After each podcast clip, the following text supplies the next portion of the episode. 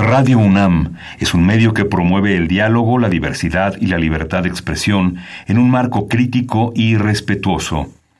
Los comentarios expresados a lo largo de su programación reflejan la opinión de quien los emite, mas no de la radiodifusora. Intermedios. Medios. Los medios son más que el cuarto poder. Los medios son más que el cuarto poder. Intermedios, con Tania Rodríguez y Juan Manuel Valero. Tania Rodríguez y Juan Manuel Valero. Intermedios. Fábrica inigualable de héroes y villanos.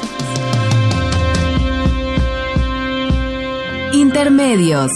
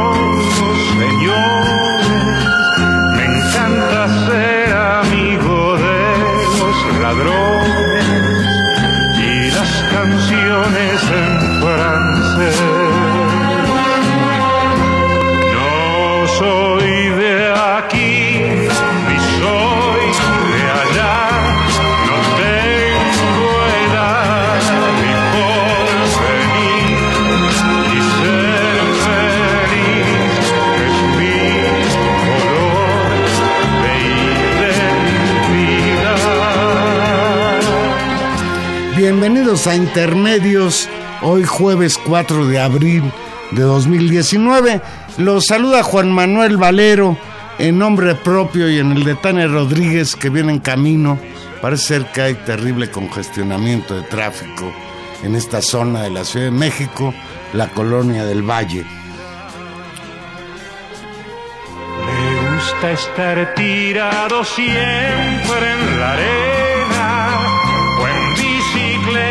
bicicleta perseguir a Manuela o todo el tiempo para ver las estrellas con la María en el trigal. No soy de aquí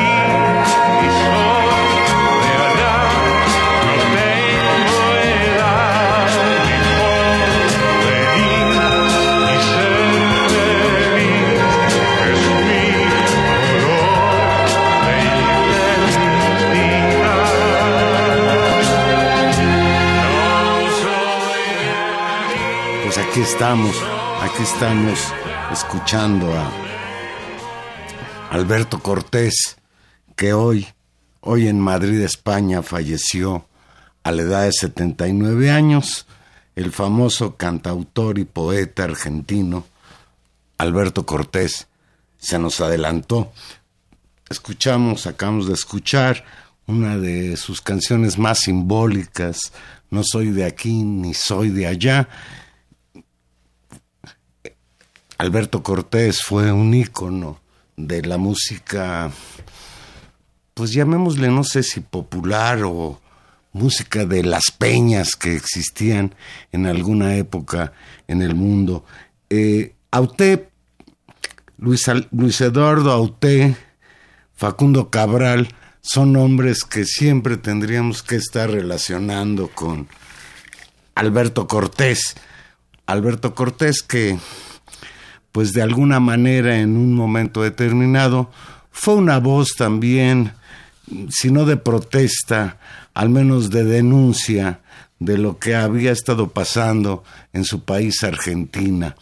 Está en la línea telefónica porque todavía no puede llegar a la cabina Tania Rodríguez. Hola niña. Pues se nos fue, ya no te tocó a ti Alberto Cortés su música, ¿o sí? No, pero creo que todo mundo lo, todo mundo lo conocemos, forma parte como de un soundtrack importante de los años 70, de las peñas, del ambiente bohemio y por supuesto que hay clásicos que todos que todos recordamos, ¿no? Mi padre y yo lo plantamos en el límite del, del patio. Y esta que, que, acabamos de escucharnos hoy de aquí ni soy de allá, eh, en un rincón del alma, cuando un amigo se va, y este es el caso es un amigo que se va y que pues por fortuna nos deja su música. Pues Tania, te esperamos aquí en la cabina, pero sigamos platicando por teléfono. Sí, Valero. Pues, Muchos temas que se nos van juntando en la Pues empecemos por el que está más caliente, los bandazos del presidente de los Estados Unidos, Donald Trump, que un día dice una cosa y un día dice otra. Hace ocho días comentábamos con preocupación sobre su amenaza de cerrar la frontera cuando advirtió que México no cooperaba eh, con Estados Unidos para resolver la cuestión de la migración, cada día, por cierto, más grande en el tráfico de centroamericanos, africanos, eh, que cruzan el país para intentar penetrar en Estados Unidos. En otro giro de su discurso acerca de la frontera que Estados Unidos comparte con México, el presidente Donald Trump anunció el martes pasado que por el momento no cerrará ni total ni parcialmente los cruces fronterizos como había amenazado con hacerlo el viernes pasado. Sin embargo, de acuerdo a los reportes del día de hoy, pues nos encontramos que en varios puntos fronterizos, Tijuana, Nogales, Ciudad Juárez, Matamoros, hay gravísimas dificultades, horas enteras para cruzar la frontera, sobre todo la dificultad más grande la tienen los transportes de carga, con lo que esto implica en términos de pérdidas económicas. ¿Qué te parece, Tania?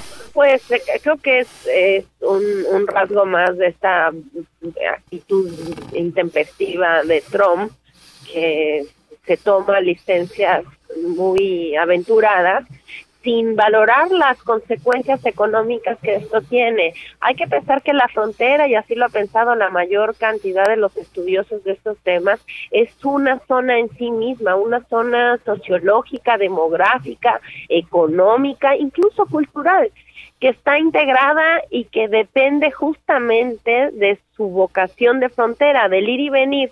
Asumir el cierre de una frontera es unilateralmente, es además de un acto verdaderamente hostil, una, un acto irracional en términos económicos. Creo que de alguna manera eh, asesores, eh, gente que tiene sus intereses justamente en, en, esa zona, habrán eh, advertido al, al presidente Trump pues que esto no, con eso no se puede jugar y creo que por eso se amplió el plazo en términos de eh, si en un año lo cierro, ¿no?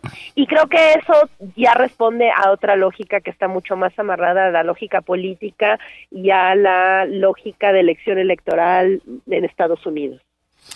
Dice eh, los últimos, eh, las últimas informaciones, de acuerdo con el caprichoso mandatario estadounidense, por ahora puede ponerse en suspenso la drástica medida porque el gobierno de México está deteniendo a miles de personas en su frontera sur. En lo que parece un esfuerzo por apuntalar la percepción de alarma transmitida por Donald Trump, la Oficina de Aduanas y Protección Fronteriza de los Estados Unidos cerró dos de, de los ocho carriles de la garita situada en la mesa de Otay, es la frontera con Tijuana del lado mexicano debido a lo que llamó una crisis humanitaria y de seguridad sin precedente. En este contexto, seguro hubo una presión del empresariado estadounidense para conjurar la amenaza de cierre de la frontera, cuyas consecuencias resultarían catastróficas incluso en el más corto plazo. Solo un día de intercambios comerciales por esa vía representa hasta dos mil millones de dólares para compañías de, de ambos lados de la frontera. Han, tienen focos de alarma, Tania, tanto las empresas automotrices, las empresas automotrices instaladas en los Estados Unidos que dependen de las piezas que otras industrias realizan en México, el retardo en que lleguen. Otros que están sufriendo una angustia grave son los agricultores de los Estados Unidos, que pues su mercado preferencial para el consumo de los productos alimenticios que producen es el mercado mexicano.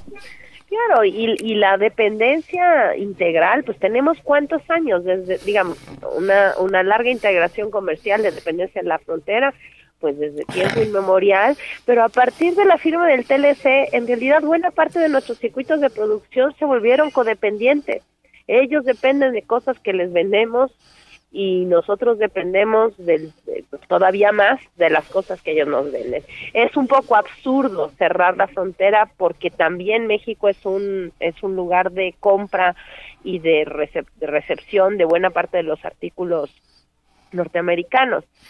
Eh, yo creo que el, la amenaza concreta eh, pasó, creo que es una, una, una molestia permanente para la gente que se mueve y hace su vida cotidiana en ambos lugares de la frontera, eh, de cerrar estas, estos, estos carriles, cerrar algunas casetas, volverlo lento, todo eso es realmente desgastante y es un muy mal síntoma pero me parece que ya la advertencia muy rápido de aventar la amenaza a un año posterior puede dejarnos tranquilos por entonces. Sin embargo, creo que tiene toda la razón, ya creo que voy a decir, toda la razón el gobierno de Trump en señalar que entramos ante una situación inédita, grave, de crisis fuerte. La situación de la migración está llegando a niveles que tenemos que nos compromete a pensarlo en, en un nuevo plano, me parece. Sí, eh, es real que se ha incrementado eh, la migración, ya de eso hablaremos un poquito más adelante, quizás cuando ya hayas llegado aquí a la cabina. Eh, hay voces que advierten que la postura de Trump de pretender la, la, la frontera con México significa como darse un balazo en el pie. Se advierte que la decisión de suspender este temerario ultimátum exhibe ante todo que detrás de este y de anteriores amenazas no se encuentra sino una estrategia propagandística diseñada para mostrar la imagen de macho audaz que tanto agrada a los sectores más retrógradas del electorado estadounidense, justamente aquellos cuya fidelidad a Trump se ha mantenido imperturbable. Es, de acuerdo con este punto de vista, México estaría sirviendo, pues no sé, no sé cómo, pues como un instrumento de campaña de el señor Donald Trump que pretende reelegirse como presidente de los Estados Unidos en noviembre del año entrante, en 2020. Y es ahí donde se vuelve Pero todavía más entre sean peras y sean manzanas, hoy se anunciaba también que avanzaba la construcción del muro en una, en una sección de la frontera entre Estados Unidos y México muy cercana a Ciudad Juárez, la tensión en la zona sigue siendo grave y desde luego en México esta política de Estados Unidos de amenaza permanente a México respecto a cerrar una frontera, construir un muro, etcétera, pues ha traído aparejada críticas, críticas muy fuertes al gobierno de México, en particular al presidente Andrés Manuel López Obrador, en términos de no responder con contundencia a estas amenazas. Hoy mismo en su conferencia de prensa, Andrés Manuel López Obrador volvió a señalar que él pretende mantener una relación de amistad con el gobierno de los Estados Unidos y que de ninguna manera va a entrar en una confrontación.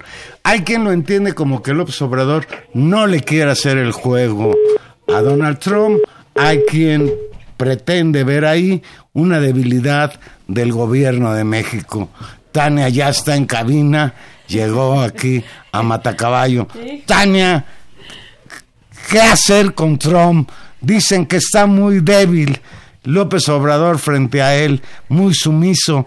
Vi por ahí una caricatura en que, le, en que López Obrador anda buscando quien ofrezca disculpas a México por agresiones y tiene detrás de él un gigante que se llama Donald Trump, que está agrediendo sistemáticamente a México.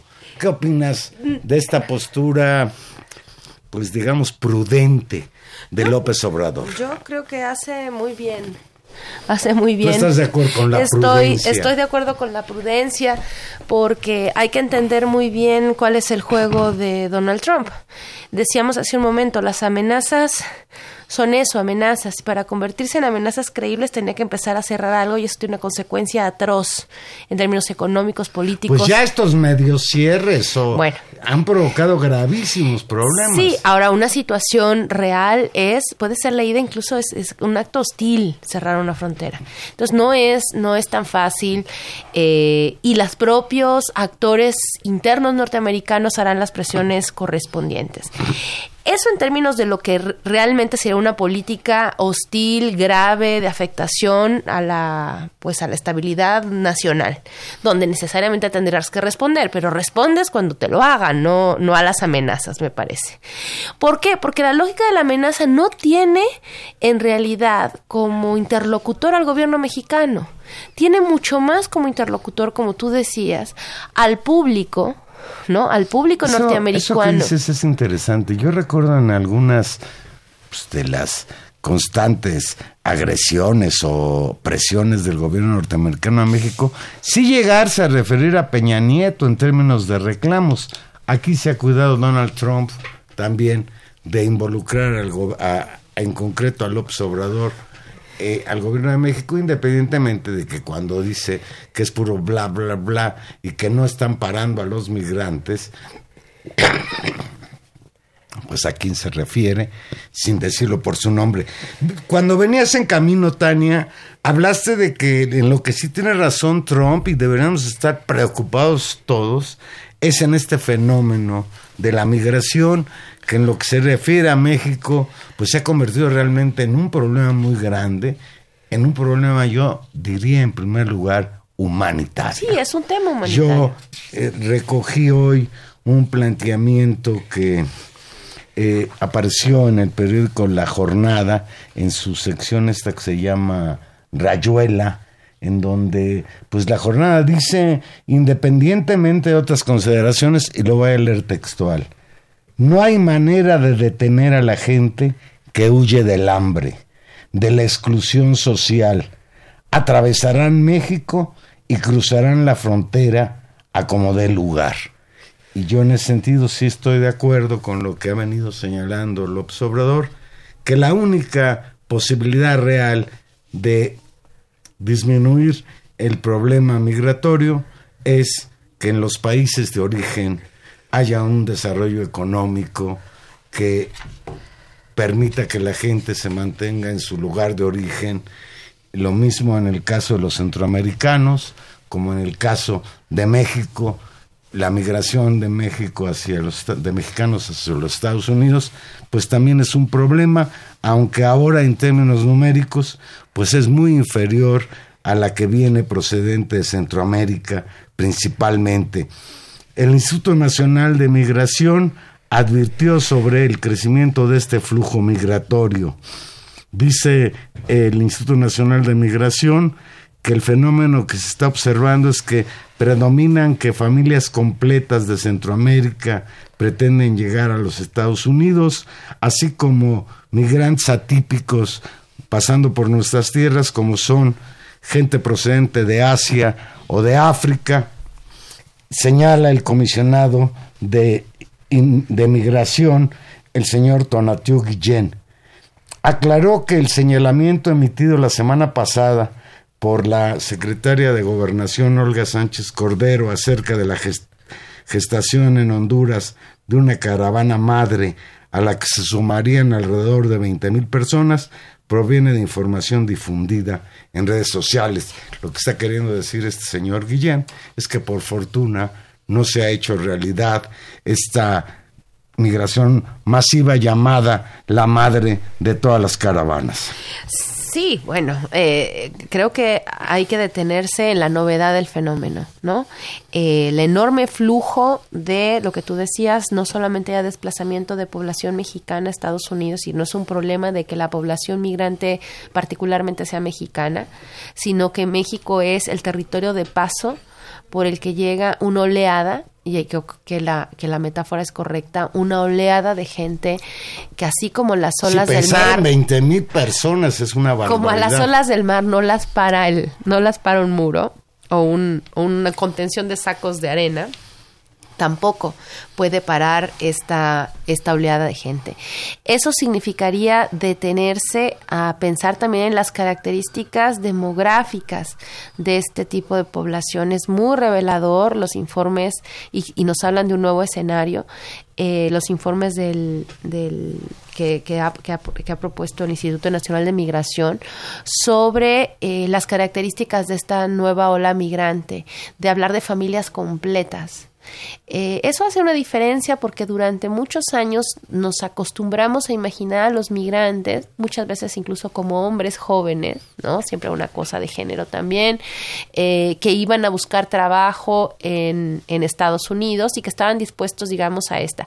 Muy pronto los estudios demostraron que también había mujeres y que, y que tenía esta, esta problemática, pero había una idea como de... Eh, factores sueltos de, aventureros de familias, ¿no? De arriesgados por familia, donde la familia se quedaba atrás soportando el pago, además de, del transporte por México o de los, de los polleros, para llegar a Estados Unidos. Estamos ante una novedad ante la novedad de familias enteras que migran no solamente para conseguirse una mejor vida en abstracto, es decir, quiero tener más dinero, quiero ganar más, no, por una cuestión básicamente desesperada, lo que sí nos plantea esta dimensión que tú planteas humanitaria. Yo tengo la impresión que el gobierno eh, de México, ahí sí, muy pronto, va a tener que pensar cómo va a resolver la contención diga, o la, contención y la atención de los migrantes en la frontera sur, pero también en la saturación que los propia gente que trabaja en los albergues ya señala que existe en los albergues que están asentados a lo largo de la frontera norte de nuestro país. Bueno, ahí es donde, según migración, el, está el problema más grande. Si llegan muchísimos, y lo, todos los trámites del posible paso a Estados Unidos hacen que ahí se formen verdaderas pues, eh, ciudades flotantes de migrantes que desde luego pues afectan la vida cotidiana de las ciudades norteñas. Eh, según migración, la situación más crítica se da en los albergues en la frontera.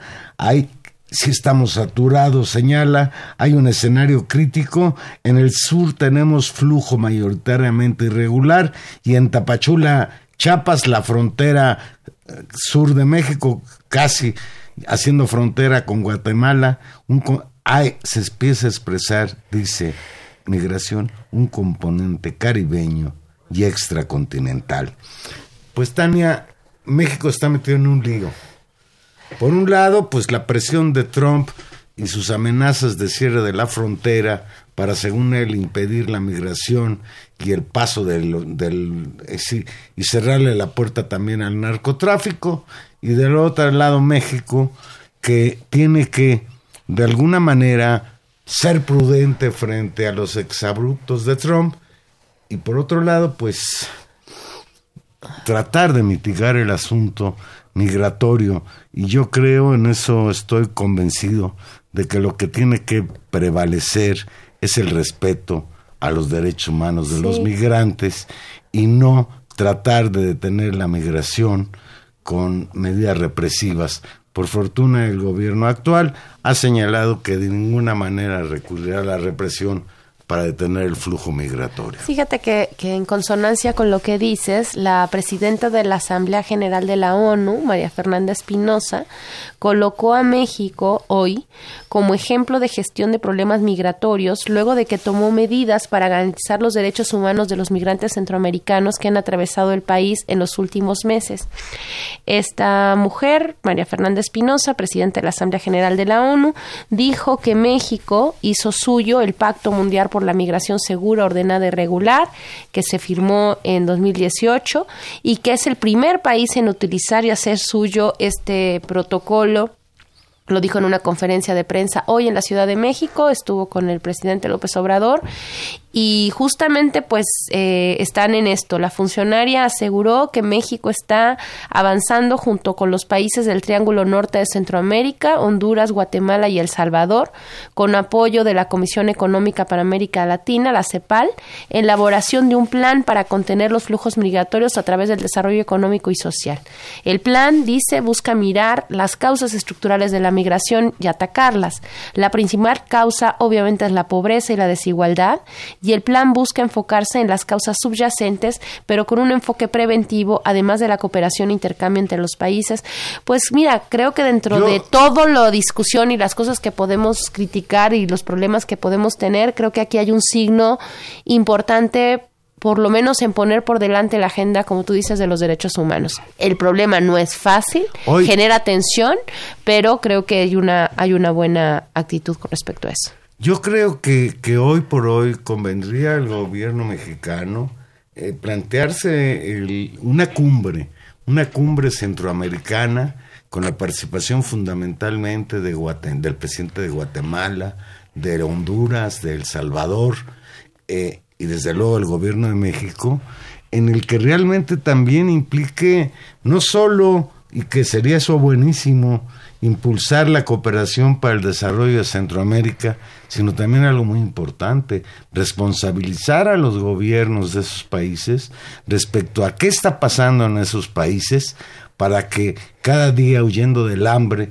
y quizás también de la violencia salgan personas de esos países, porque quiero imaginarme a la gente que viene, pues es gente desesperada, es gente que lo ha perdido quizás todo allá y viene buscando una esperanza, una esperanza que pues cada vez es más complicado que se convierta en realidad.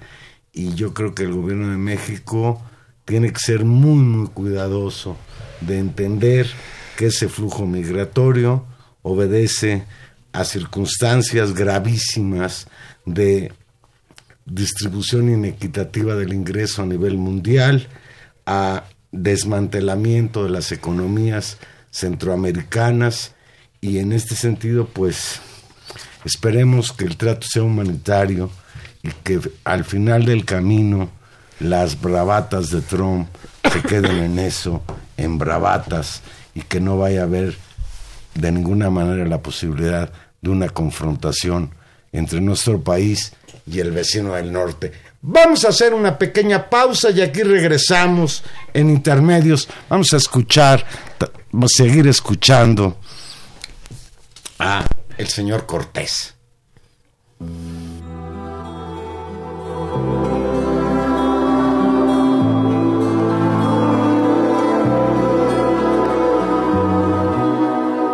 En un rincón del alma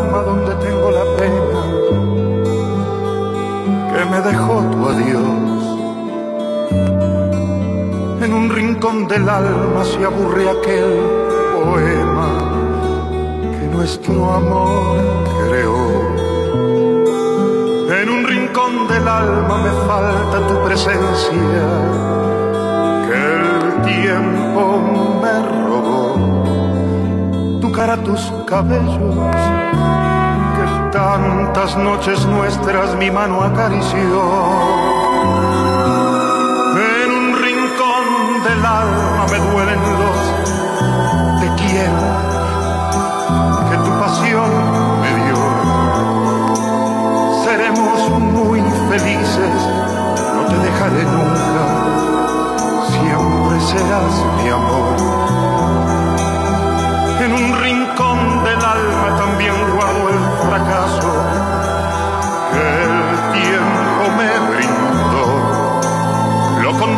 silencio a buscar un consuelo para mi corazón.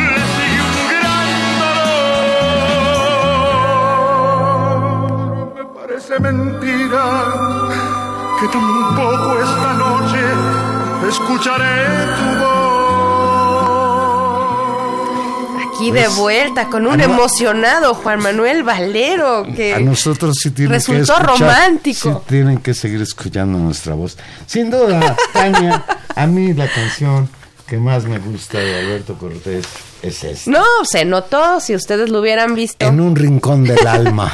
Bueno, pues pues sí, así andamos. Muy bien. Con el alma desgarrada, pero ahí seguimos. Ahí seguimos, Juan Manuel. Bueno, el otro tema que también tiene que ver con la relación bilateral y toca pues la médula también de buena parte de pues no solo de la migración, sino de la relación económica entre nuestros países, es el problema laboral.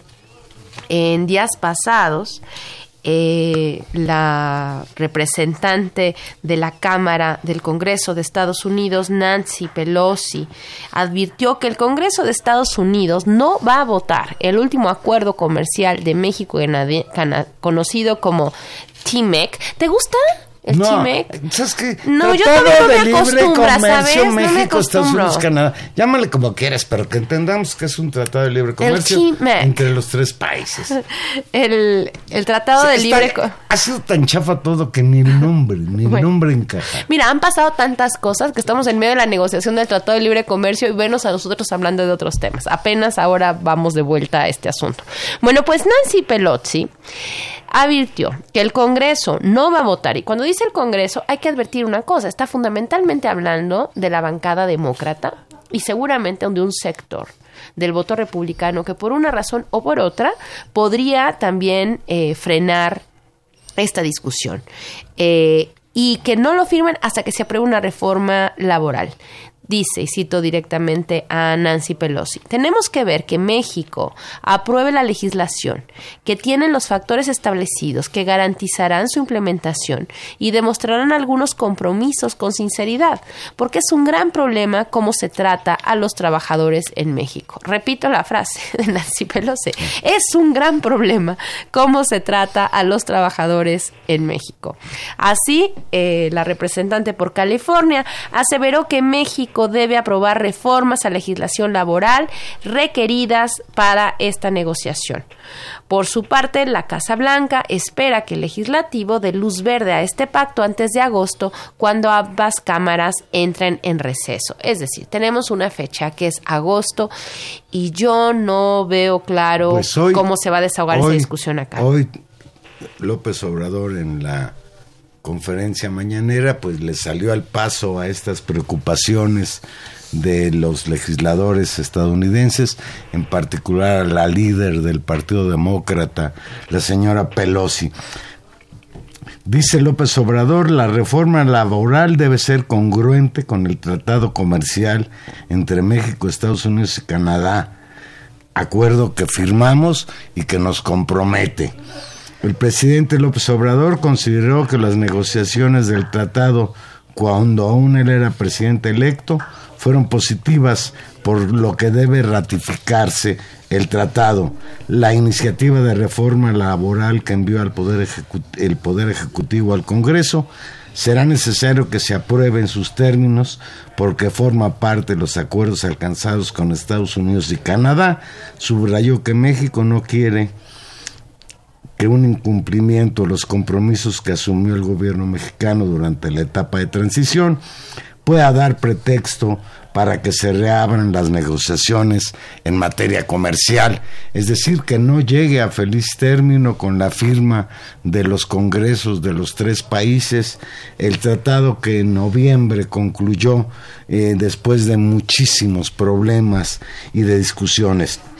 Eh, en hoy, eh, Juan Manuel, el pues que es el representante, bueno, Mario Delgado, es el, es el representante de Morena, ¿no? En, en la Cámara de Diputados, afirmó que después de trabajarlo con la Junta de Coordinación Política de la Cámara de Diputados, que la reforma laboral será discutida y votada en una semana.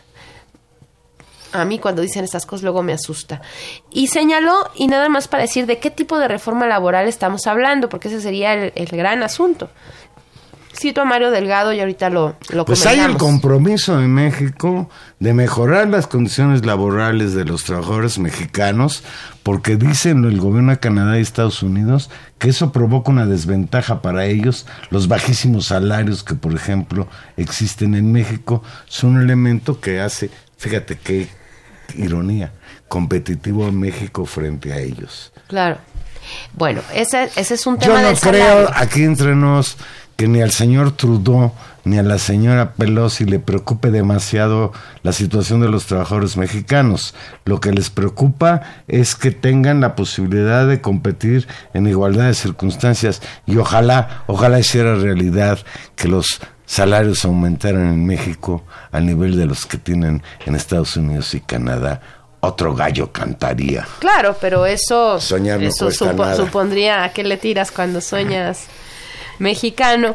Pero eh, hay otros elementos que son importantes y que vale la pena detenerse en ellos.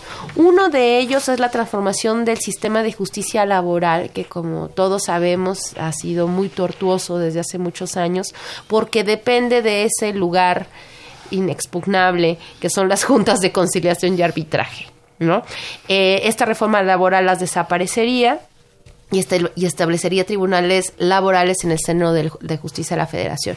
Me parece que ahí podría haber un avance si efectivamente avanzamos a un, a un sistema judicial donde los trabajadores mexicanos podamos seguir manteniendo derechos mínimos. Sabemos que en este momento la mayor cantidad de, de trabajadores está en condiciones precarias, con contratos francamente precarios, temporales, sin derechos y con condiciones muy dificultosas en términos para ganar un juicio o incluso para tener algún tipo de prestación básica. Esa es la realidad Y- de la mayor parte de los trabajadores en este país. Y hay que decirlo, el crimen de los bajos salarios de los trabajadores mexicanos, de las condiciones laborales tan eh, adversas, tiene que ver de alguna manera también con el tipo de representantes sindicales, los representantes de sus derechos. Mucho se ha hablado de la corrupción que existe en sindicatos como el de Petróleos Mexicanos, para decir el caso más patético, con el señor este Carlos Romero de Champs. Pero así podríamos extendernos a otros sindicatos. Ojalá esa reforma laboral sea realmente una reforma laboral que reivindique los derechos de los trabajadores y la democracia en el seno de sus organizaciones sindicales. Esa puede ser una de las cuestiones, eh, más que las condiciones, creo, laborales mínimas y garantes de derechos o el salario. Creo que esto puede ser uno de los elementos más interesantes, que es que esta reforma exige que se, que se aplique en materia legal la ratificación o las, las, los, las obligaciones que el Estado mexicano asume cuando ratifica el convenio 98 de la Organización Internacional del Trabajo, que es fundamentalmente un, un- un acuerdo que vela sobre el derecho al, a la vida sindical, a la negociación colectiva y digamos a lo que hemos llamado aquí la democracia sindical o la libertad sindical, que sabemos que ha sido pues uno de los patas, ¿no? De ese de esa estructura tan brutal que fue pues el Estado mexicano corporativo durante toda la segunda mitad del siglo XX y que El todavía pervive. Eh, eso puede Fidel ser Velázquez. esto sumado a la emergencia pues de una nueva configuración La partidaria. güera Rodríguez, me estás haciendo recordar esos monstruos Claro. del sindicalismo mexicano Eh, charro. si pensamos que esto se da a la par de un nuevo momento político y de la crisis del PRI, que fue su receptáculo, su manera de articulación política más natural, eh, sí podríamos estar en la oportunidad histórica de una reconfiguración fuerte del mundo sindical. Si a esto sumamos, y ojalá así lo sea, buena parte de, eh, y yo pensaría como de las esperanzas, de las expectativas que la 4T ha causado, digamos, en, en la población en términos de mejoras de vida y que uno podría leerlas como este aumento pequeño, pero aumento al fin en las huelgas y en la actividad sindical en distintos ámbitos de la vida, donde lo que se discute son las condiciones laborales, donde lo que se discute son el, el pago de los salarios, aumentos salariales, sí podríamos estar probablemente ante un nuevo contexto institucional que genere nuevos incentivos para que los viejos, viejos, viejos, viejos sindicatos empiecen a desquebrajarse y surjan nuevos. Por ahí, por ahí dicen las muy, muy malas lenguas que en eso está trabajando el señor Napoleón Gómez Urrutia. Ya veremos y tendremos que detenernos a pensar la forma en que justamente esto va a funcionar o no. Yo creo que es una oportunidad y veremos. Pues qué, que- qué que- terrible que se acelere la reforma laboral en México por las presiones de Estados Unidos. Y no por el movimiento Pero obrero qué- organizado. Exacto, pero qué bueno que se acelere y que realmente sea una reforma laboral en serio y no como las que hemos tenido en los últimos años. Cambiamos de tema, Tania. El presidente Andrés Manuel López Obrador envió anoche al Senado de la República el nombramiento de los cuatro personas que se integrarán a la Comisión Reguladora de Energía, la polémica Comisión Reguladora de Energía, y sus nombres son Luis Linares Zapata, muchas felicidades, don Luis Linares Zapata, amigo nuestro, y en alguna ocasión colaborador colaboradora veces que de claro este que sí. programa, claro que sí. Norma Leticia Campos, José Alberto Celestinos y Guadalupe Escalante. Y lo importante aquí es que de manera inédita, López Obrador los tuvo que nombrar, pues ahora sí que de dedo, porque el Senado rechazó ayer por segunda ocasión las ternas en la Cámara Alta. Cuando hablamos de rechazo del Senado, hablamos de que no pudo reunir el partido que proponía estos cuatro individuos eh, en Morena las dos terceras partes, la mayoría que se le llama calificada.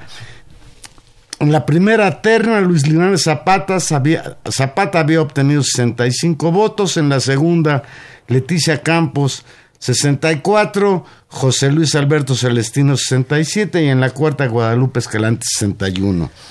Al rechazar el Senado las ternas en dos ocasiones, el, el Ejecutivo quedó en libertad de designar directamente a los comisionados, de acuerdo con la ley de órganos reguladores de coordinadoras en materia energética.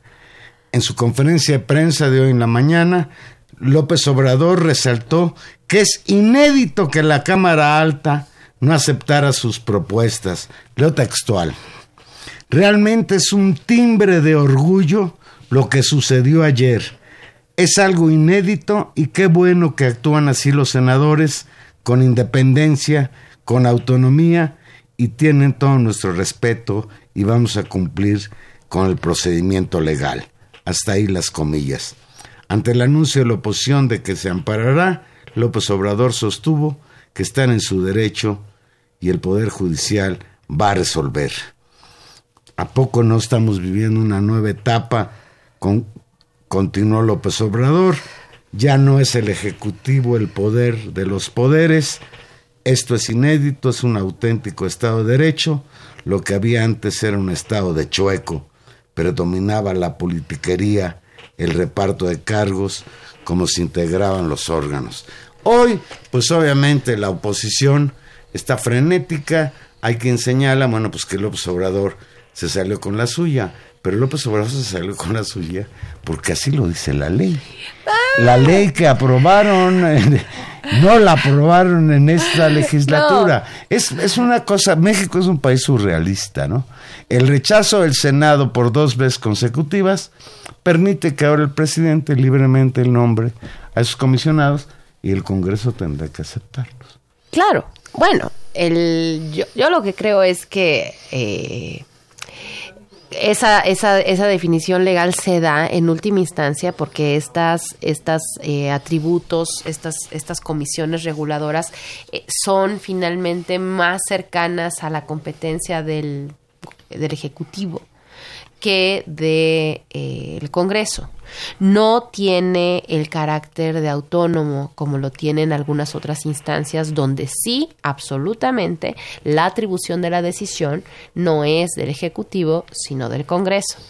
Pero lo que sí queda claro que aquí había una especie de mecanismo de negociación que los dos bandos se pusieron rudos, incluido el presidente López Obrador, que reiteró su postura las Sí, dos le- veces Se y los sabía que la en una primera ocasión y dijo, van de nuevo. No, pues sí, los, les hizo como, ¿no? Hay que poncharlos, ¿no? Les hizo out en la primera, out en la segunda y listo. Eh, me parece que pues ha generado una enorme rispidez. Eh, por supuesto que la oposición en este caso está furibunda, no solamente porque no pues no lograron en esta ocasión una, una negociación con el ejecutivo, sino también hay que decirlo porque eh, porque tampoco pudieron meter mano a un ámbito en el que estaban representados buena parte de los intereses mucho más cercanos a las empresas, a ciertas lógicas. Bueno, habrá que recordar que toda la problemática del sector energético tiene que ver con que la Comisión Reguladora de Energía no cumplió su papel y en muchos casos sirvió de cómplice, de tapadera a una serie de triquiñuelas en contra de Pemex, razón por la cual esta paraestatal, la más importante del país, pues está prácticamente en bancarrota, de acuerdo a los datos que nos ha dado el gobierno actual y a la embestida que representó para Pemex la llamada reforma energética del señor Enrique Peña Nieto. Sí, ese, ese es el, ese es el campo, es el campo real, digamos, de disputa y tiene esta tensión formal que se traduce en una negociación dura entre el Congreso y el Ejecutivo. Entonces, lo que estamos viendo es a un Ejecutivo que en ciertas condiciones le interesa mucho negociar. El caso de la Suprema, de la, de la designación de los jueces de la Suprema Corte, y casos donde se ahorra la negociación y define por sus propios medios, como en este.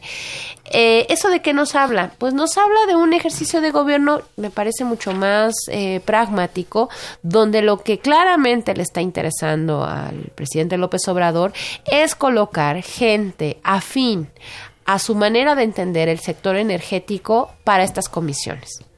Esto significa, y hoy lo, escuchaba con diversas voces de analistas, me, escuchaba una, una experta en regulación energética que entrevistó Carmen Aristegui en la mañana, que me pareció la que fue, me pareció como la manera más afortunada de decirlo.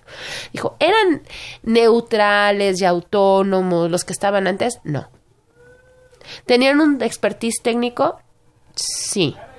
Pero tenían este problema. Los elegían Son- por cuotas de Claro. partidos, dos pa'l PAN, dos pa'l y, y no so- PRI, dos y, y pa'l lo de PRD, menos si y realmente lo de menos lo de menos en este caso seri- sería Valero la afinidad partidaria en realidad la afinidad partidaria lo que estaba detrás era la afinidad con sectores de grupos de interés del sector o sea, con grupos de interés de las distintas empresas y conglomerados energéticos. Ese es, ese es el problema real.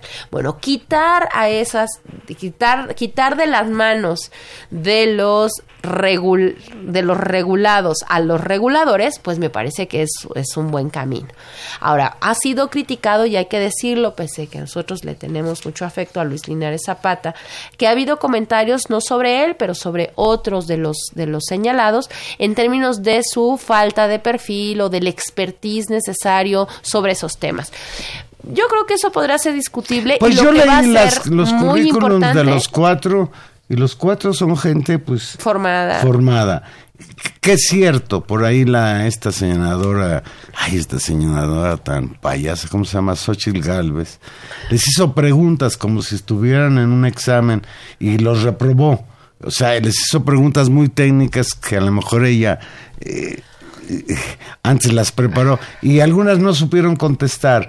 Entonces, todo esto también ha estado sembrado de pues bullying, bullying a los candidatos Ahora. de López Obrador en el Senado, hasta el extremo de que ayer la señora esta Xochitl Galvez se pasó haciendo propuestas De muy mal gusto, no las de vamos a repetir. No, no las voy a repetir No, por nuevamente. favor, no. De una vulgaridad extrema me hizo recordar eh, los la chistes primaria. obscenos de, De la secundaria. de la secundaria y que por cierto no lo conocí yo en esos términos.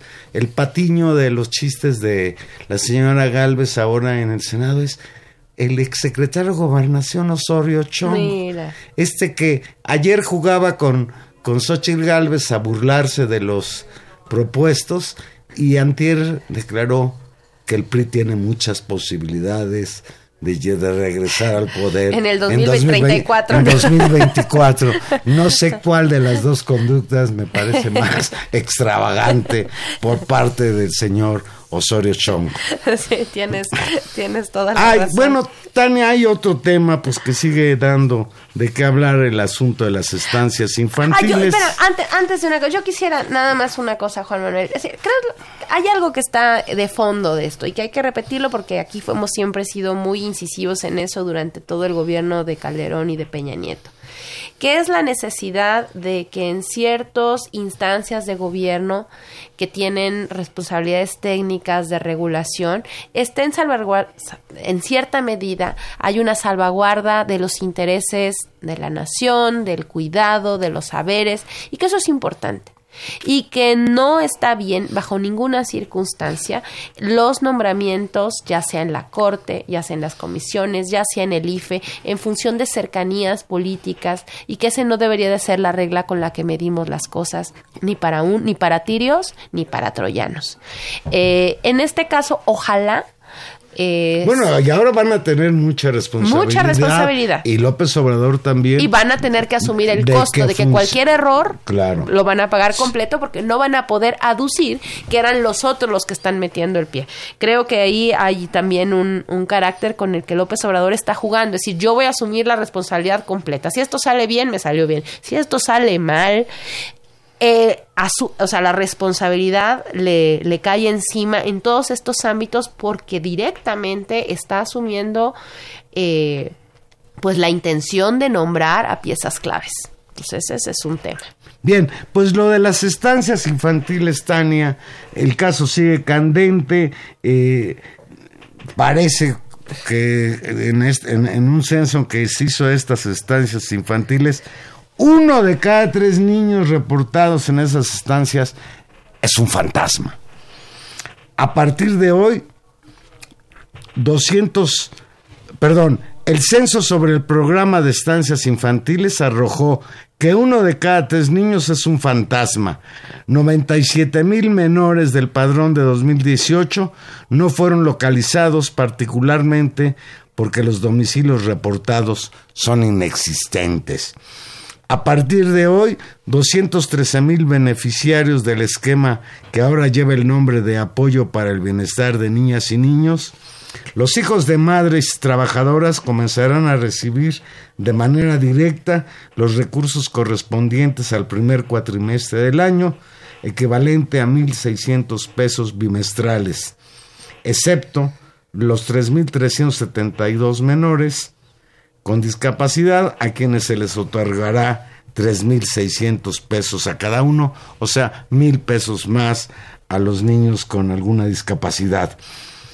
Tras la polémica desatada por la supuesta desaparición del programa, en la que ha venido insistiendo las gentes que defienden que se siga apoyando económicamente por parte del Estado a las estancias infantiles, López Obrador reiteró que para combatir la corrupción los recursos se entregarán de manera directa como al resto de los 13 millones de beneficiarios de los programas integrales de desarrollo, cifra que proyecta subir a 20 millones porque había organizaciones que recibían mucho dinero y los dirigentes de esas organizaciones se quedaban con una buena parte, además de que se usaba la gente humilde. Humilde. La, la subsecretaria de Bienestar, que estaba ahí presente en la conferencia mañanera, la señora Arianda Montiel, mencionó que en los 32 estados se encontraron inconsistencias en el padrón de estancias infantiles, sobre todo domicilios inconsistentes, calles que no corresponden con las colonias reportadas, lo que representa 93 mil registros de niños no, localizados. La guerra sigue en este terreno. López Obrador insiste, yo no estoy desapareciendo las estancias infantiles, lo único que estoy es que sean los papás los que les paguen con el dinero que yo les voy a entregar a ellos para evitar intermediaciones y pues intermediaciones que provocan que uno de cada tres niños inscritos en las estancias infantiles eran fantasmas. Es, yo, a ver, yo creo que este es muy interesante. Uno, yo creo que todos deberíamos conocer el documento y ojalá se haga público, lo suban a una página de internet y conozcamos el informe preciso, no solo las tablas presentadas, sino los informes de este censo. Eh, y que es importante. Qué bueno que se sepa, qué bueno que ese desvío pare. Ahora, ¿cuál es la solución? La solución a este asunto, y es ahí donde la discusión debe seguir, debe seguir. Lo que están ofreciendo es el apoyo para el bienestar de niños y niños sigue.